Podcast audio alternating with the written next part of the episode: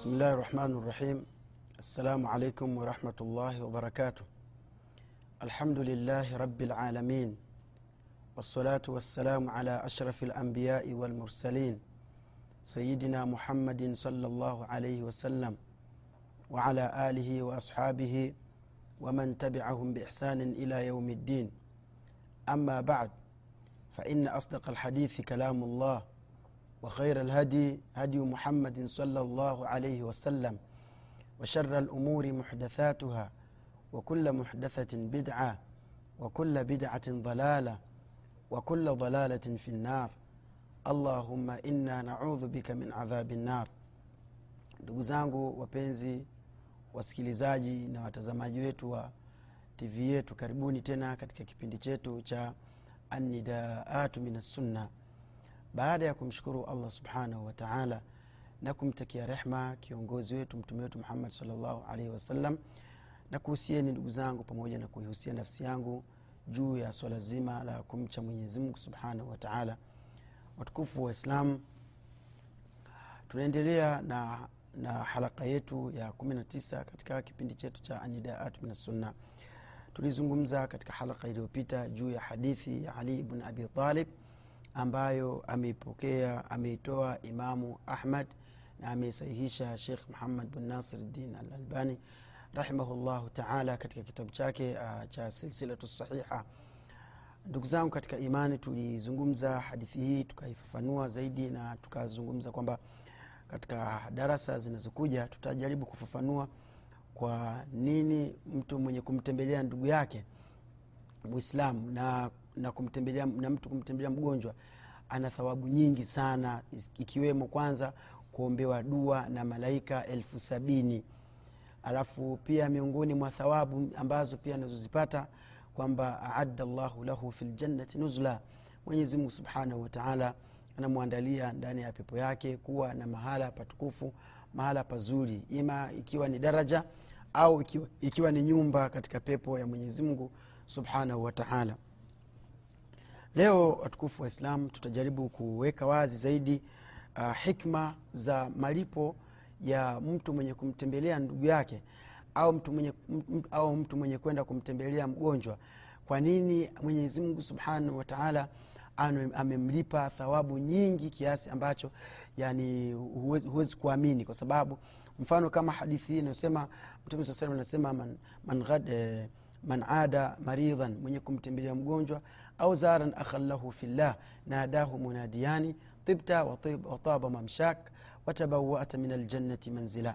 Kwamba mwenye kumtembelea mgonjwa au ndugu yake kwa ajili ya mwenyezi mungu nadahu munadiani minada miwili namwita kwa kumwambia tibta wataba mamshak watabawata min aljannati manzila. Kwamba umekuwa mzuri na mwendo wako pia kwenda huku kumekuwa kuzuri na pia umejipatia nyumba ndani ya pepo ama umejipatia daraja ndani ya pepo. Na hadithi nyingine ikawa inazungumzia juu ya mtu mwenye kwenda kumtembelea mgonjwa ama kwenda kumtembelea ndugu yake kwa ajili ya mwenyezimngu subhanahu wataala mtume sala salam akasema kwamba mtu huyo anatembea pembezoni mwa pepo karibu kabisa ili aingie peponi. Halafu katika ubora mwingine mtume saa salam anasema yule bwana anapokwenda mpaka akafika katika kwa mgonjwa halafu akakaa sasa kama ni asubuhi malaika elfu sabini wanamwombea dua na kumwombea msamaha na kumwombea rehma kwa mwenyezimngu subhanahu wataala mpaka, mpaka jioni. Na kama ni jioni basi malaika wanamwombea dua mpaka itakapofika eh, mpaka itakapofika asubuhi. Kwa hiyo ndugu zangu katika imani hizi ni thawabu nyingi sana ambazo ameandaliwa mtu mwenye kumtembelea mgonjwa au mtu mwenye kwenda kumzuru ndugu yake sasa leo mwenyezi mungu akipenda insha allah tutazungumzia baadhi ya hikam ambazo zimesababisha e, kumtembelea mgonjwa ama kumtembelea ndugu yako. Kuwe kuna fadhla nyingi na thawabu nyingi. Kwa kweli tukiangalia kiundani zaidi tutakuta kwamba wanastahiki mtu mwenye kwenda kumtembelea ndugu yake au kwenda kumtembelea mgonjwa anastahiki kuweza kupata thawabu zote hizo. Mfano kabisa swala la kwanza kwamba mtu mwenye kumtembelea mgonjwa mwenyezi mungu subhanahu wataala kumpa pepo na pia malaika elfu sabini kumwombea dua mtu huyo. Kwa kweli ukiangalia anastahiki kwa sababu zifuatazo. Jambo la kwanza rubama uh, huenda anaweza kuwa yule mgonjwa yule ambaye aliyeenda kutembelewa yuko katika zama zake za mwisho. Tunapozungumzia zama za mwisho tunakusudia kwamba yuko katika sakaratul maut au kuna dalili ambazo zinazoonyesha kwamba tayari hawezi tena kupona? Mfano miongoni mwa dalili ambazo ni za kawaida zinajulikana mtu kukata kauli au pengine mtu kuwa na, na, na, na mtu macho kuwa juu au kuna alamati zingine ambazo madaktari ambao wanazijua wakishamwona mgonjwa wanakuwa nafahamu kwamba huyu kupona kwake pengine inaweza kuwa ni tatizo kwa hiyo ndugu yangu katika iman pengine yule mgonjwa wakati yule bwana alivyokwenda kumtembelea mgonjwa kamkuta katika hiyo hali. Baada ya kumkuta katika hali hiyo akajaribu kumfanyia talqin akajaribu kum, kum, kum, kum, kumtamkisha shahada kwa kusema ashhadu an la ilaha illallah wa ashhadu anna muhammadan rasulullah au kwa kusema la ilaha illallah la ilaha illallah muhammadan rasulullah. Sasa yule mgonjwa kwa kuwa amepata mtu wa kumtamkisha huenda anaweza kuwa ni sababu ya yeye kutamka ile shahada. Na anapokuwa ametamka ile shahada kwamba yule bwana aliyekwenda kumtembelea amekuwa ni sababu ya yule mgonjwa kuweza ku, kuipata pepo kuingia peponi. Sasa una, anakuwa kwamba sasa yule aliyemtembelea mgonjwa amekuwa ame, ame, ame ni sababu ya mgonjwa kuingia peponi kwa sababu mtume salllahu alaihi wasallam anasema man kana akhiru kalamihi la ilaha illa llah dakhala ljanna maana ya hadithi hii ni kwamba yoyote ambaye maneno yake ya mwisho yatakuwa ni la ilaha illallah basi ataingia peponi. Kwa hiyo ndugu zangu katika iman ndio maana huyu mtu ambaye anayemtembelea mgonjwa ikawa ni sababu ya yeye kuweza kuipata pepo ya mwenyezi mungu subhanahu wataala ndugu zangu katika iman mtu kumtamkisha mtu shahada kuna adabu zake waislamu. Na ni lazima tukumbushe kwamba mtu anatamkishwa mara moja tu. Unaweza kumwona mgonjwa katika hali yake ambayo kidogo eh, ni ngumu huenda ndo wakati ambao mwenyezi mungu anataka kuchukua maana yake. Sasa unapotaka kumtamkisha humwambii tamka. Maanake ukimwambia tamka ni kama vile wamwambia kwamba wewe sasa hivi unakufa sasa anaweza akawa ni mkaidi mfano akakataa kabisa kutamka. Sasa wewe kitu cha kufanya unapotaka kumtamkisha unajaribu una, una kuizungumza wewe mwenyewe ile shahada. La ilaha illallah muhammadan rasulullah. Unazidi kusema hivyo tu la ilaha illallah muhammadan rasulullah. Huenda anaweza akapata taufiki na yeye akaisema kwa kukusikia wewe unaisema. Na njia nyingine ya pili pia unaweza ukaitumia kwa kumwambia mgonjwa kwamba zidisha kusema la ilaha illallah huenda inaweza ikawa ni sababu ya kupona kwako kwa sababu eh, la ilaha illallah ina ubora mwingi na nini. Kama vile unamnasihi alafu unamtamkisha vile. Sasa wanachoona wanasema hatua inayofuata iwapo kama yule bwana eh, atajaaliwa yule mgonjwa kuitamka basi anapotamka tu unatakiwa usimsemeshe neno lingine ili huenda kama itakuwa ndio siku zake zimekwisha basi yawe iwe neno la mwisho kabisa kusema ni kutamka shahada ya la ilaha illallah muhammadun rasulullah salllahu alaihi wasallam ndugu zangu katika imani kuna watu wengi wanakosea katika kumfanyia talqini mgonjwa e, mtu anasema la ilaha illallah mafujo huku. Huyu mwingine anasema huku huyu mwingine anasema huku. Masala kama yale hayafai kwa sababu mtu anapokuwa katika siku zake za mwisho basi huwa anakuwa na mitihani mbalimbali. Sheitani kama tulivyozungumza katika haraka zilizopita sheitani anajitahidi kumvuta ili afe eh, katika afe awe katika watu wa motoni. Anampa mitihani mbalimbali ikiwa kupata, kupatwa na kiu kikali kiasi kwamba kile kiu analetewa maji na sheitani. Baada ya kuletewa maji na sheitani sheitani anamwambia niabudu ni mimi angalau hata kwa, kuinama, kwa kuinamisha kichwa tu. Ukiinamisha kichwa tu basi takupatia maji na yule bwana akiinamisha kichwa basi nakuwa ni moja kwa moja amekufuru kwa hiyo ni wakati ambao mgonjwa kwa kweli anakuwa ni mashughuli sana anakuwa hana nafasi. Huku watu wanamshawishi na huku sheitani naye ndio huyo na huku anaanza kuona vitu ambavyo hakuwahi kuviona katika maisha yake. Sasa katika hali kama hiyo ndio maana inatakiwa umtamkishe mgonjwa polepole pole yani. Isiwe kwamba ni, ni kwa kumfosi kwa kumharakisha na, ku, na, na, na, na kumfanya asiwe na utulivu katika kuitamka kwa hiyo anapokwisha tamka tu basi unatakiwa usiseme tena unyamaze unyamanze umwache na huku ukimwombea dua mwenyezi mungu amfanyie wepesi mwenyezi mungu subhanahu wataala amrahisishie kifo chake mwenyewe na mwenyezi mungu aitoe roho yake kwa salama. Na kiufupi ndugu zangu katika imani tunatakiwa tujue kwamba kuna malaika ambao wamewakilishwa kuzichukua roho za waislamu kwa upole na utaratibu na huku pia bimuqabil kwamba kuna malaika ambao wamewekwa na mwenyezi subhanahu wataala kwa ajili ya kuzichukua roho za, maka, za makafiri kwa nguvu. Mwenyezi mungu anaapa kwa kusema wanaziati gharqa wanashitati nashita wasabihati sabha fasabiqati sabiqa kisha mwenyezi mungu akasema falmudabirati amra yauma tarjufu rajifa tatbauha radifa qulubu yaumaidhin wajifa absaruha khashia. Mpaka huko mwenyezi mungu katika aya hii amezungumza vitu ambavyo subhanallah muislamu unatakiwa ukae pia uzingatie uvifahamu. Usiwe unasoma qurani tu kwa kupita bila kukaa pia ukasimama ukachukua tafsiri yako ya shekh abdallah faris unas, ukasoma ili uweze kufahamu baadhi ya maana za qurani. Mwenyezi mungu subhanahu wataala anasema wanaziati gharqa yaani anaapa mwenyezi mungu kwa malaika wenye kuja kuzing'oa roho za makafiri kwa nguvu.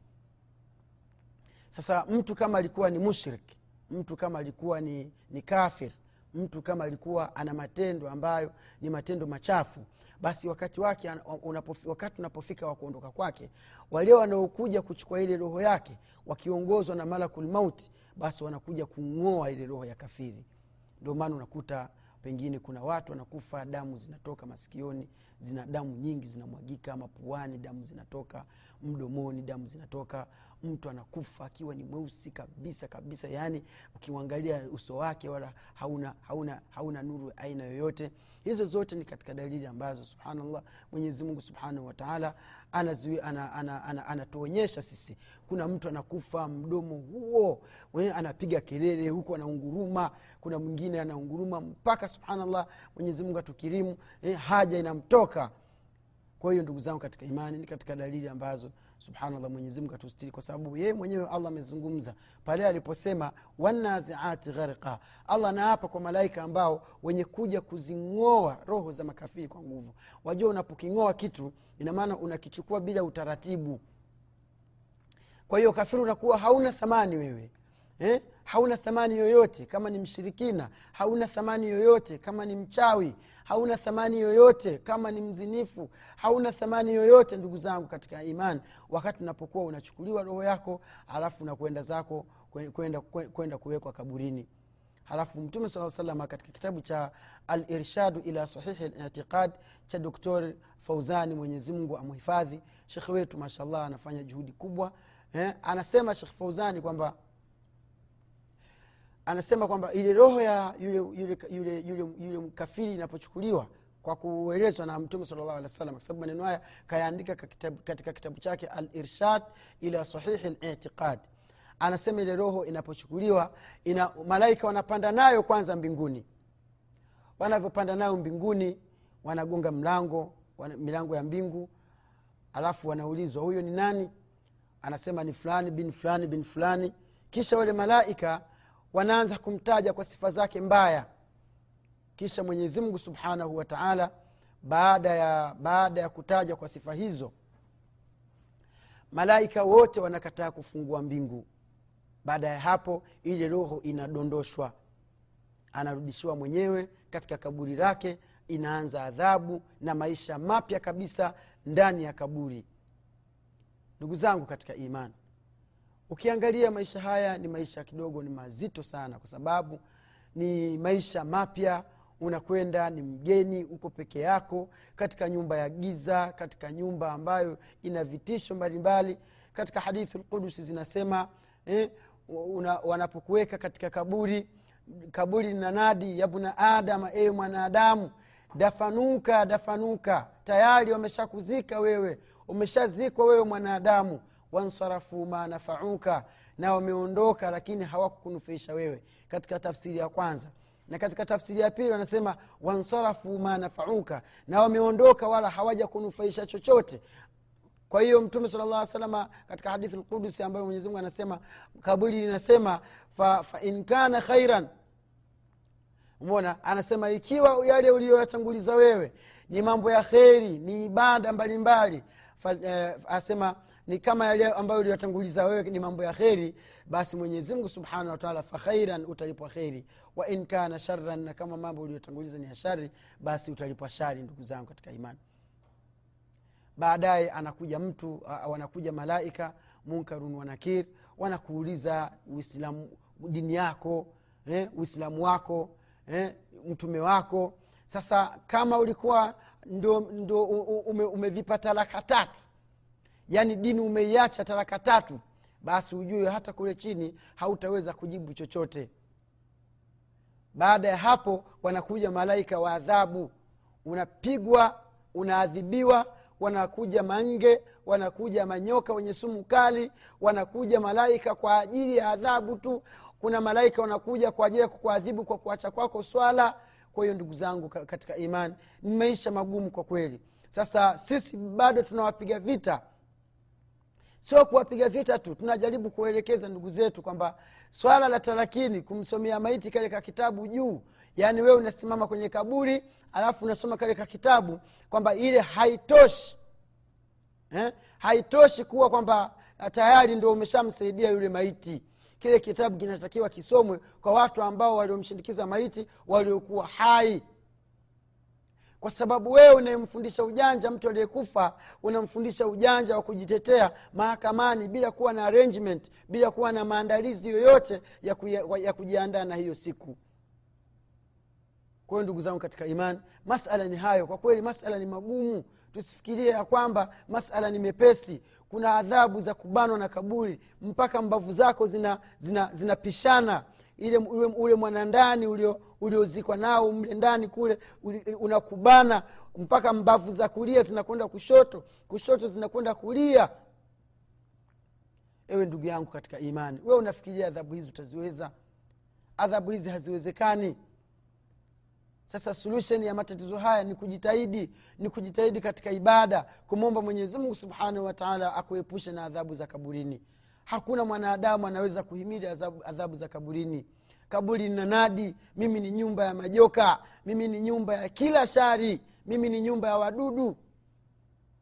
Katika hadithi lqudusi katika vitabu vingine wanasema eh, kila siku ardhi ina inaku- inanadi yabna adama ewe mwanadamu eh? ewe mwanadamu tamshi ala dhahri unatembea juu ya mgongo wangu wa, wa, wa, wa fi batni lakini wewe mafikio yako utafikia katika tumbo langu. Alafu kaburi lina nadi unakula neema za mwenyezi mungu wewe. Unaona na macho ambayo neema mwenyezi mungu amekupa. Unafanya kila aina una- ya neema unayoifanya wewe duniani mwenyezi mungu kakupa bure. Lakini haushukuru neema ya mwenyezi mungu subhanahu wa taala kwa kufanya ibada kwa kufanya juhudi hakika wewe utakuja kufikia, utakuja kufikia katika tumbo langu. Kaburi na nadi mimi ni nyumba ya majoka mimi ni nyumba mimi ni nyumba ya nge mimi ni nyumba ya wadudu. Hakika wadudu watakuja kukula wewe katika tumbo, katika tumbo langu. Sasa ndugu zangu katika imani maisha ya barzakh subhanallah ni maisha mazito ni maisha ambayo mtume salllahu alehi wasalam anazungumzia. Anasema inna lqabra hakika kaburi raudhun min riyadhi ljanna ni viwanja miongoni mwa viwanja vya peponi kwa wale ambao wenye kumcha mwenyezi mungu subhanahu wa taala. Eh, wa hufrun min hufari, min- hufari ljahim na ni, na ni shimo miongoni mwa mashimo ya moto wa jahannam. Kwa hiyo ndugu yangu katika iman ujiandaye na maisha mapya sio muda mrefu wakati wowote unaondoka. Kwani wale walioondoka pia nao walikuwa wanataka maisha. Wale walioondoka pia walikuwa wanataka waishi muda mrefu. Lakini subhanallah ummati muhammad na neema mbalimbali na wepesi tuliofanyiwa lakini mwenyezimngu katupa, katupa umri mdogo sana. Mwenyezimngu katupa mitihani mwenyezimngu katupa tunaishi miaka stini miaka sabini tu. Katika vitabu wanasema uh, nabii nuh alaihi ssalam alifiwa na mtoto wake akiwa na miaka kama sijakosea kama ni mia nne au mia tano hivi. Akalia sana. Akalia nabii nuh akamwambia ee mwenyezi mungu umemchukua mwanangu hata maziwa aliyonyonya eh, hata maziwa aliyonyonya kwa mama yake bado hayajatoka mdomoni. Mwenyezi mungu anamwambia ewe nuh hakika watakuja umma watakuwa hawafikishi hata miaka mia moja. Watakuwa wanaishi miaka hamsini miaka stini miaka sabini kisha wanaondoka. Nabii nuh anasema ya rab ewe mwenyezi mungu laiti kama mimi ningekuwa katika umma huo basi hata nyumba nisingejenga. Sasa ndugu yangu katika iman unadanganywa na nini?